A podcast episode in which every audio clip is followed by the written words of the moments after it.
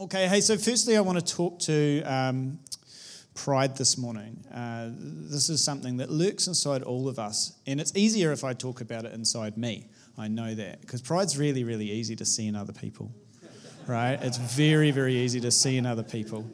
Um, but the truth is, all of us have a little bit of it lurking in us. And um, it robs us, it steals from us, it takes us uh, away from the joyful, fruitful life that God has for us, and it keeps me from God it keeps you from God. And so far, Galatians has looked at um, the fact that people have tried to live their lives two ways either religiously or flipping off that right over into rebellion. And so, uh, religion or rebellion. Religion sets, to set up, uh, sets up a ladder to try and get to, to God or godliness. Uh, and when we get there, again, we get there by pride, and when we're there, we are boastful. In Galatians, Paul's particularly cross uh, with a group of people um, who are trying to set up part of the religious ladder to get to God, is um, trying to encourage them, of all things, to uh, become circumcised, to become part of the nation of Israel um, via that. Um, which is, uh, and circumcision is not only like it's inconvenient, isn't it? It's the worst uh, but, but again, he'll go on to say in this chapter that they're doing that just straight up out of pride. Um, it makes Paul wild because religion's not freedom. Religion is a heavy, um, uh, oppressive, nasty thing, and it's showy, and it's trying to impress people rather than leading them to freedom. Paul's also said that people's other instinct is to rebel from God um, and to live in independence from Him, to live in freedom from God. And perhaps this has been your tendency um, to live a wild life where you break all the rules and you live a life of selfishness. But Paul again says that leads to um, the, that leads to slavery. And there's so many things that we can think to that, that while they're good things, when we make them God things, they become bad things. The, the good blessing of well, many things can become addictions. And so that can be um, slavery. And so both of them Paul's saying freedom is in Christ. All right, so um, that's Paul's case so far, and we've just had chapter 5, which is just the beautiful chapter of um, freedom, uh, which is just amazing. And so um, that's where Paul has talked about the life in the Spirit. And so, largely, the message of Galatians 6 is this once we've attained freedom, once we've seen all the beautiful blessings that we get in Jesus, what do we do with that freedom? How do we use that freedom? And that's a great question to ask. And so um, I've been chewing on this for the last uh, few weeks, and Galatians 6 has been chewing on me. Derek Prince used to say this whenever you read the Bible, the Bible's reading you.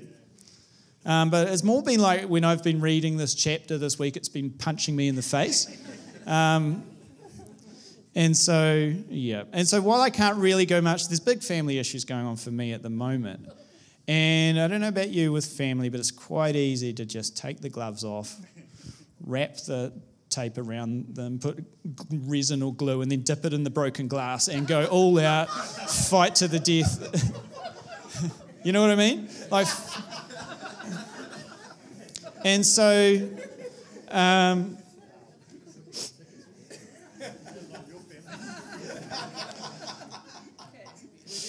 yeah. No, not on Cass. Anyway, don't keep calling them out either because you'll work it out soon. Anyway, um, so for me, uh, I have really been dealt to by these words. Um, so anyway, Sam's talked last week Galatians 5:22, the fruit of the spirit, and then it moves to Galatians 5:24. So uh, can we go to a next slide? So I think I give a wee indication of what we're talking about. Oh yeah, this is pride. Um, and interestingly, I found this cool fact that over 2011 to 2017, I think there was like 51 people died of shark attacks in the world.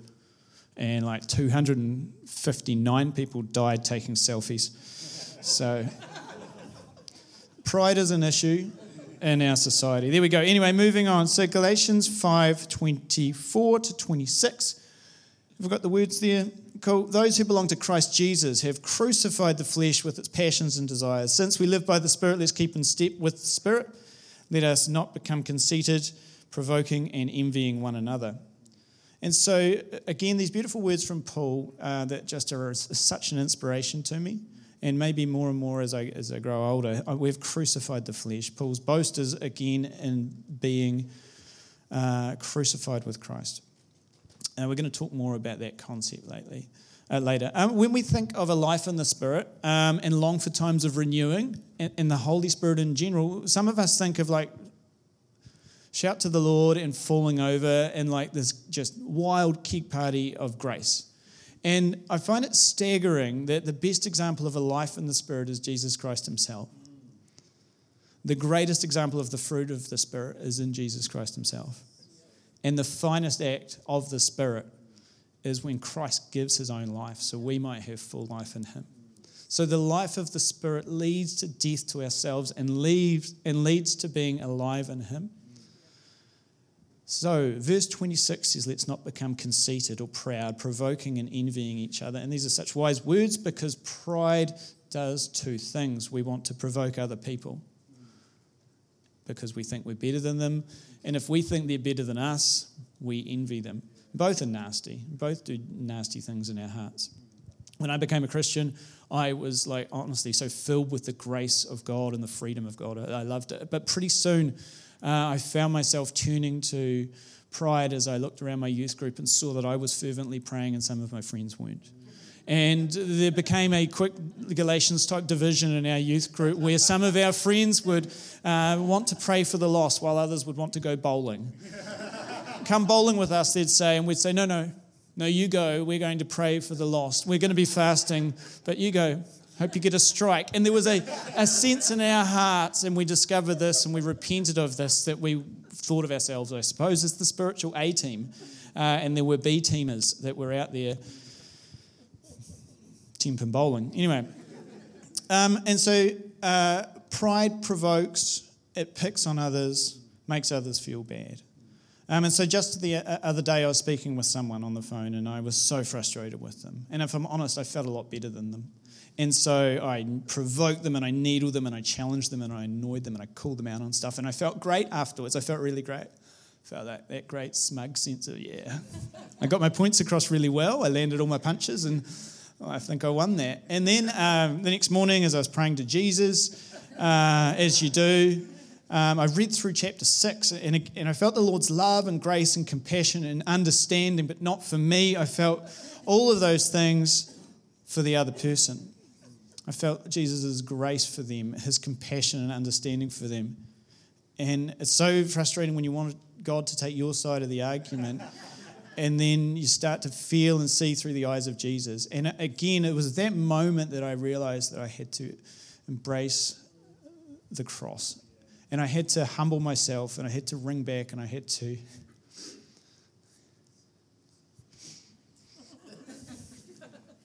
I had to apologize and, and tell him the, the, things that I really respected and loved about him. And it was, it was, was hard, but man, I felt so much more free and so much more honest and so much more uh, like the God we want to serve. So, anyway, according to verse 26, if we feel we're better than others, we provoke them or envy them. And so, yeah, we did all that. And so, oh, envy is the other thing. It steals our joy. It's nasty. We look at others and we think, oh, they've got more money than us, a nicer house than us, a nicer kitchen than us, a nicer rifle than us. Um, we, we, we find that stuff can just frustrate us and annoy us. And envy, it, it, it's, it's a killer in terms of our contentment. Um, so, brothers and sisters, we're now into chapter 6. Brothers and sisters, sorry, I said all of this about pride because I want us to understand that that's a really good tool to use as we go through this whole next chapter.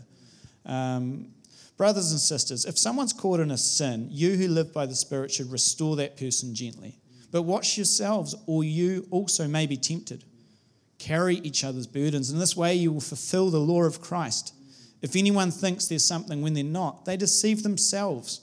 Each one should test his own actions. Then they can take pride in themselves alone without comparing themselves to someone else, for each one should carry their own load. And so, all of the freedom and all of the beautiful fruit of the, the life of the Spirit in Galatians 5, Paul is saying it is freedom to live a life of service. It's a freedom to live a life that you give away. Isn't that beautiful? And a clear part of that service is going to be dealing with others, and I'll unpack these scriptures now. When we deal with others in Christian community who struggle in sin, we aren't supposed to merely provoke them or to point out that they've done stuff wrong or merely to challenge them. We're supposed to restore them. Isn't that beautiful? And so, especially the, you know, Paul makes a distinction between those who live by the Spirit. If that's who we identify as, then man, we're called to restore not merely to point out faults. And so when a person is caught in a sin, it's like a bird that gets tangled in a fishing line. And the Bible is clear that the church of God, filled with the fruit of the Spirit, with love, joy, peace, patience, kindness, goodness, faithfulness, gentleness, self control, is supposed to restore them. I used to always read this part a bit strangely as well. I used to always read that if I was helping someone caught in a sin, for example, if someone was having a problem with sexual purity or an issue, uh, like lust or whatever, that it was important that as I talked to this person or whatever, that I didn't get caught up into that uh, sin myself. Um, but most of the dudes I talk to, that's never been a real problem, if you know what I mean. It's not been uh, like I've been tempted as I've talked to the chaps, right? I Hope you know what I'm saying. So it's. It, but Scot McKnight and others point this out. They point out that they're persuaded that, that Paul has in mind the temptation of pride, considering the rest of the verses that, that follow in that verse 20, uh, 526. So, because the next verse, then we can take pride in themselves alone without comparing themselves to someone else. So, pride compares to others, always looking to others. But freedom looks to Jesus. And so comparing ourselves to others is the slavery of religion. And it leads to, again, those two things in verse 526 annoyance or envy. And so um, this isn't contradiction where, where, he's saying, take pride in yourselves alone. We look to ourselves, we look to Jesus, and we take satisfied reflection in the wondrous work that he does in our life.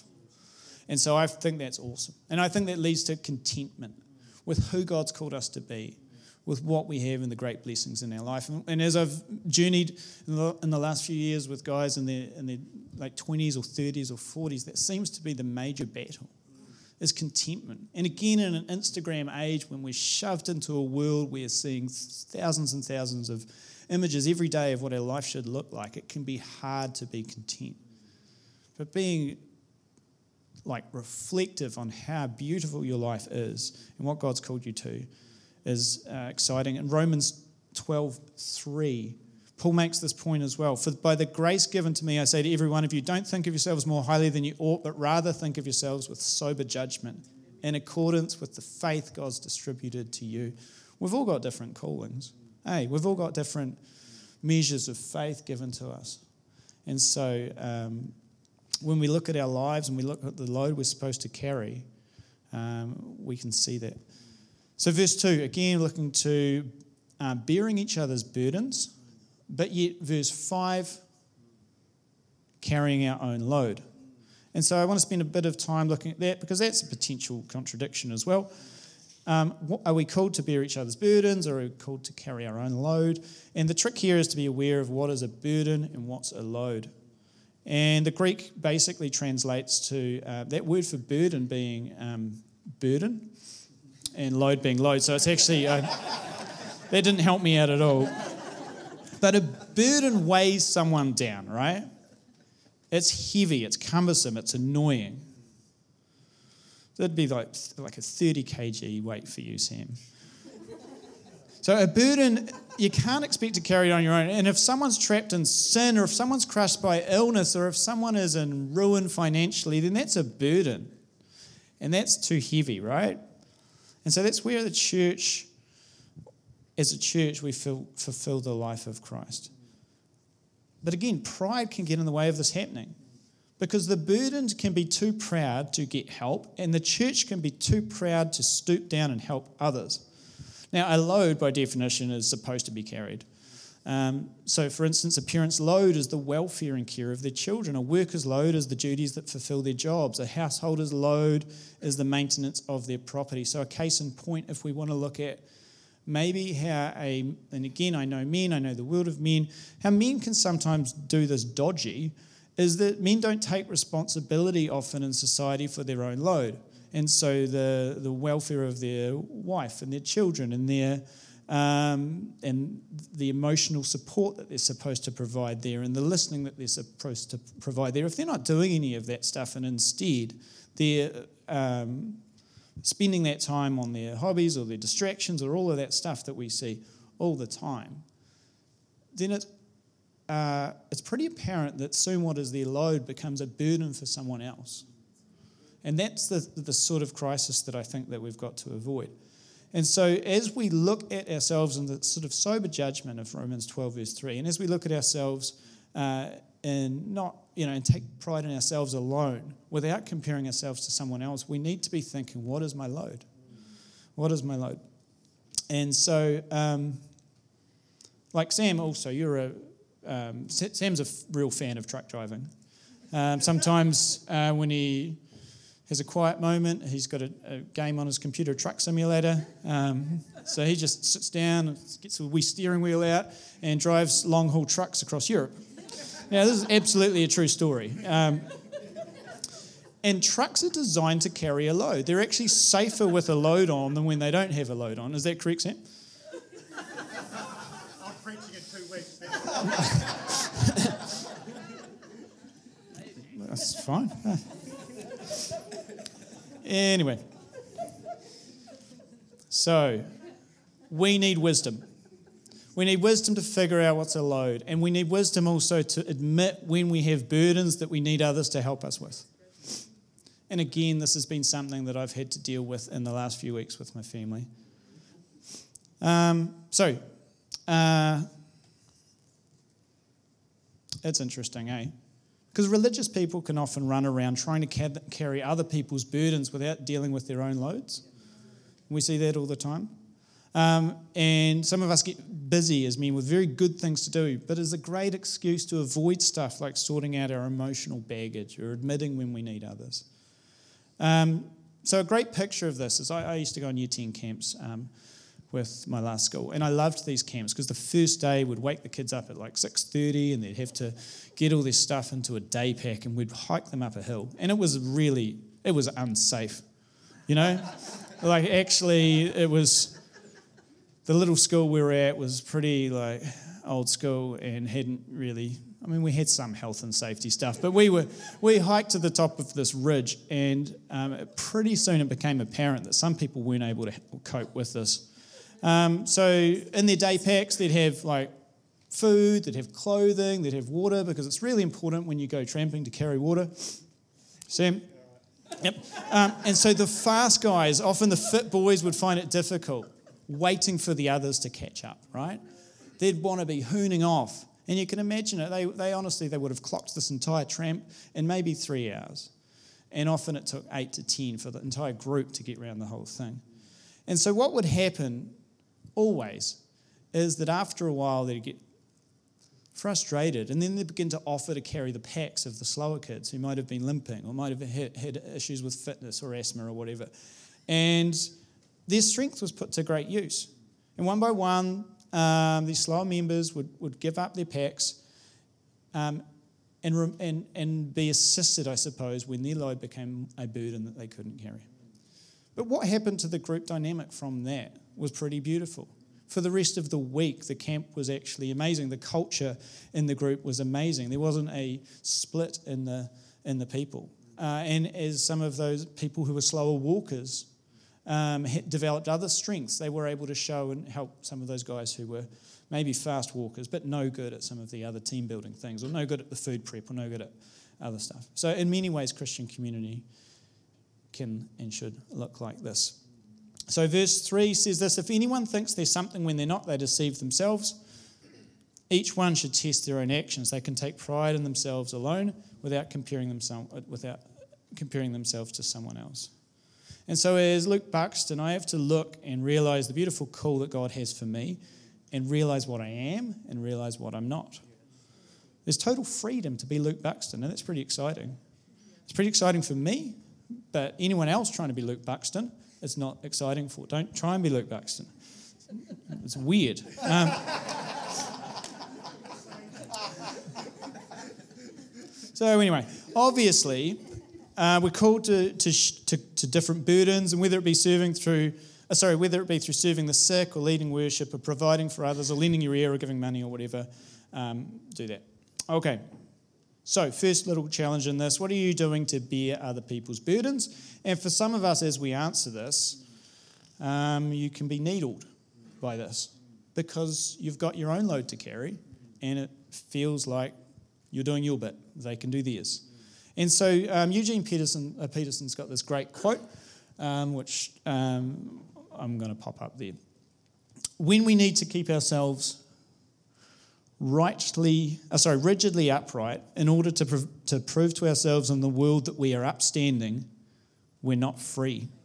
And when our, but when our identity and salvation come from the life of Christ, we are free to stoop to the level of the person crushed under too heavy a burden, to lift that person up, to be in the company of the fallen. And to serve others by carrying their burdens is a great killer of pride. It's a great thing to do. To stoop to others, to look through their eyes, to see the world through what they're going through is awesome. So, second, we challenge in here how are you trusting others with burdens of your own that you need help with? And again, does this scare you? And is this too vulnerable for you to ask for help? The Christian life of freedom does not mean a freedom from others. And so, Eugene Peterson again if we're a person without needs, we soon become a person without companions. If I become free from my parents, free from my spouse, free from my children, free from my friends, free from God, I'm not free at all, but merely lonely and isolated. All right, so again, that's a strong cup of coffee. Um, if if uh, that's you this morning, um, I'll just let you stew in that one. Right, verse 6. Uh, Nevertheless, the one who receives instruction in the word should share all good things with their instructor. So I've got this one uh, all there by itself because it's um, convicting in and of itself. Um, speaking of burdens and loads, loads, I want us to just pause and consider every week Sam's um, load of, of preparing and teaching the Word of God this morning. This verse specifically is talking about uh, the role of pastors and instructors in teaching the Word of God, which probably in the Church of Galatia was being undermined and discredited as being an important role.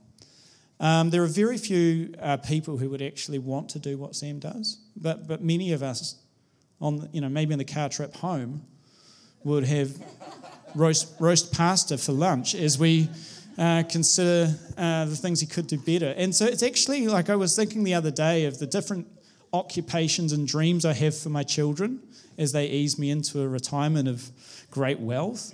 Um, and like things like engineer and doctor and all of these things, I was like, these would be great. And I thought to myself, why do I not think of teacher of the word or pastor as being something? And one of those reasons is the pay is lousy. you work so hard, you've got to be smart, you've got to have education, you've got to have a nuance and understanding of people in front of you and of culture and of the issues that are going around to be able to present and do all of those things really well.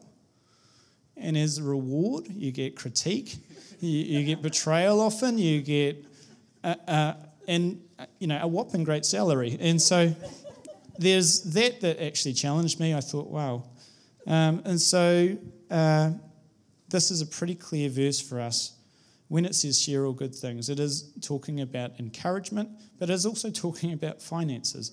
And so um, maybe that's no, I won't say that. Sam didn't get me to share this chapter this morning um, to try and do that, but let's just do remember that, guys. Um, anyway, do not be deceived. Sorry, Sam. I know that'd be awkward as for you, but um, next chunk of scripture do not be deceived. God cannot be mocked. A man reaps what he sows. Whoever sows to please their flesh from the flesh will reap destruction. Whoever sows to please the Spirit from the Spirit will reap eternal life. Let us not become weary in doing good, for at the proper time we'll reap a harvest if we do not give up. Therefore, as we have opportunity, let, let us do good to all people, especially to those who belong to the family of believers. So, as we start to build up, we're starting to build up a picture in this of, of God's life of freedom from chapter 5 being poured out as a blessing for other believers and the community and the world at large. Isn't that exciting? Okay, so the good things we do then are not, not to earn us favor with God. Remember, that's religion. And rather, they come from a place of freedom and blessing. We aren't slaves to religion, we're not slaves to rebellion. We're not sowing to please our flesh. Right? We, uh, the, and the flesh is the stubbornly proud, independent part of ourselves.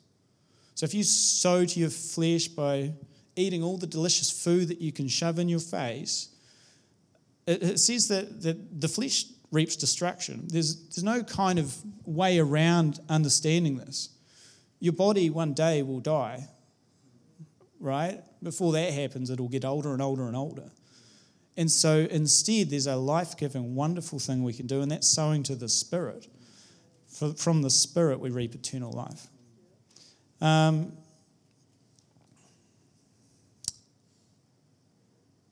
so again, it's the idea if we take the good things, make them God things, they become bad things.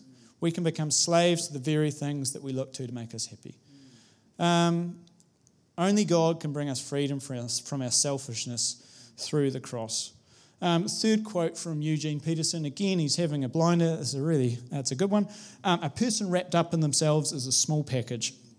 I really like this. Okay.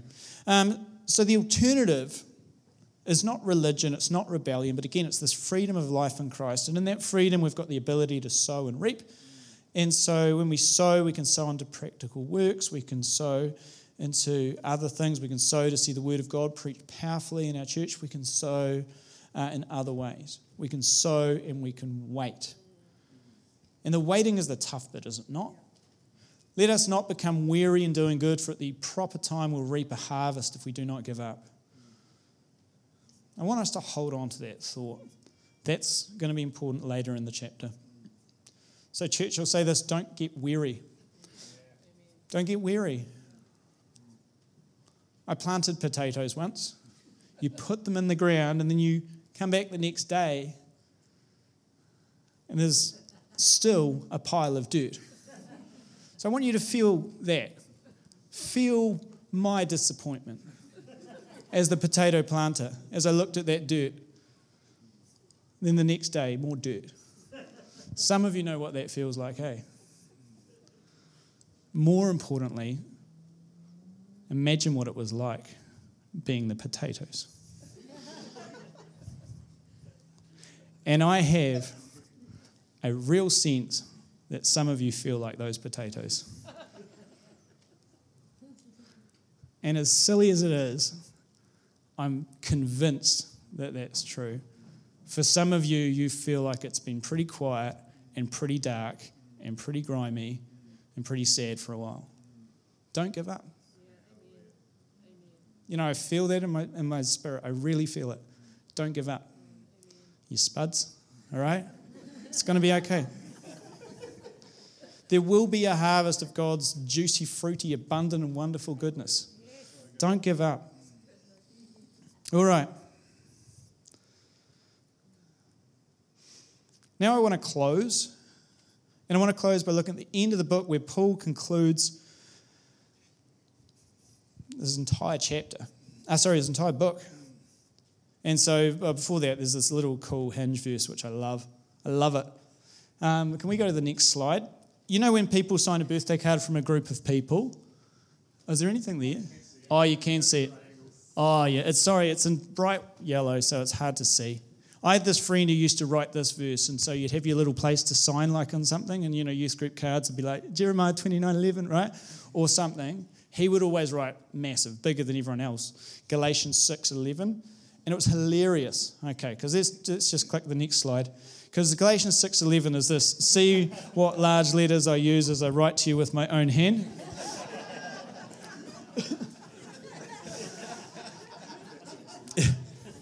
All right. Hey, so these last verses are epic. And, and here's the thing they say this Paul picks up the pen himself. And, and it's agreed by a lot of scholars that this is him, gnarly Paul, smashed and broken from a life of service to Jesus and to the saints. Pretty rubbish eyesight, picking up the pen and pressing it pretty hard and writing in pretty short terse sentences as he concludes this entire book.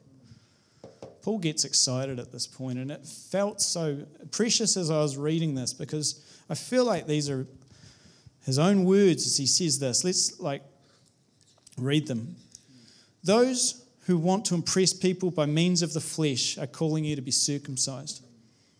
They only want to do this to avoid being persecuted for the cross of Christ. Not even those who've circumcised keep the whole law, yet they want you to be circumcised so that they may boast about your circumcision in the flesh. May I never boast except in the cross of our Lord Jesus, through which the world has been crucified to me and I to the world. Neither circumcision nor uncircumcision means anything. What counts is the new creation, peace and mercy to all.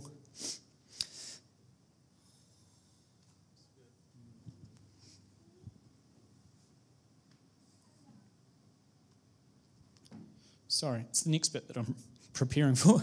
Mentally, peace and mercy to you all who follow this rule. Mm-hmm. it's the Israel of God.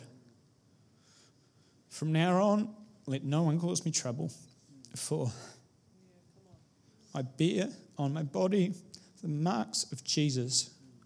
The grace of our Lord Jesus Christ be with your spirit, brothers and sisters. Amen.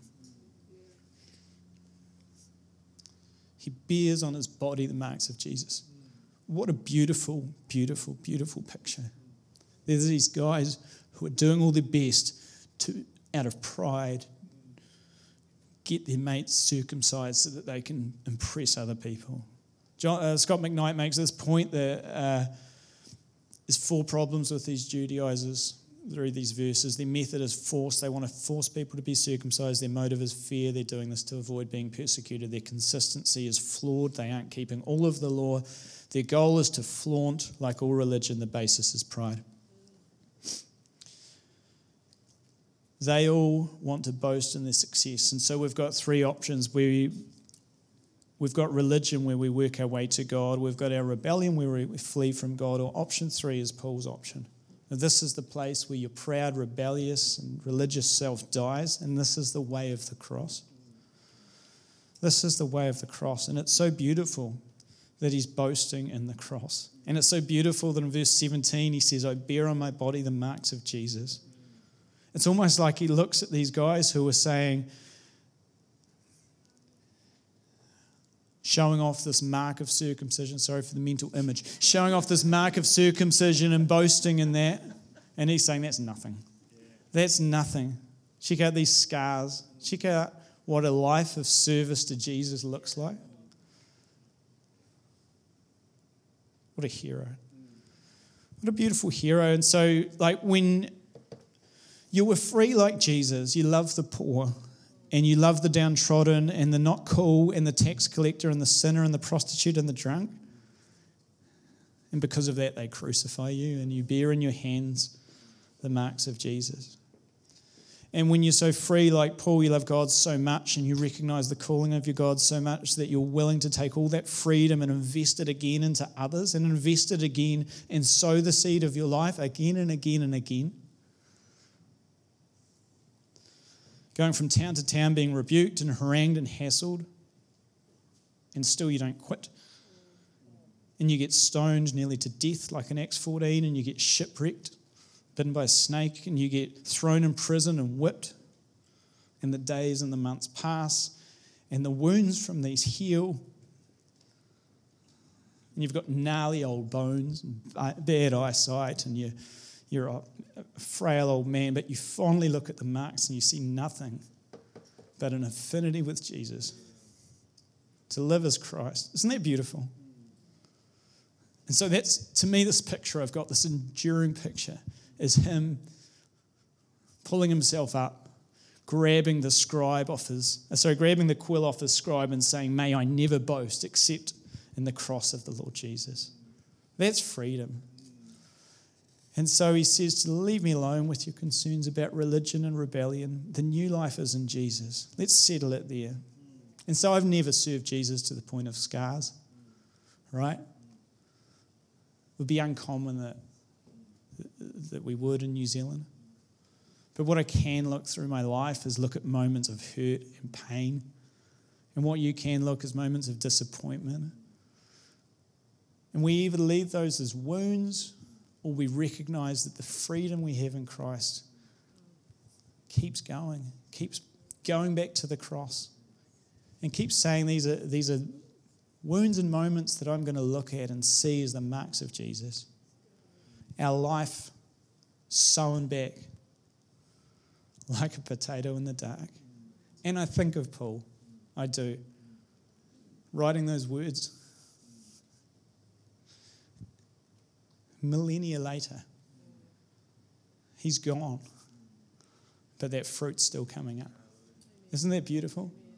That fruit's still coming up because small church in the Hawke's Bay is reading his words and looking at our lives and recognizing that we can sow our lives into serving Jesus. But there's a part of us, church, and I want to talk to you about this this morning a part of us that resists, a part of us that will go to religion and rebellion. And this morning, I want to invite us to do what Paul did and to bring that to the cross.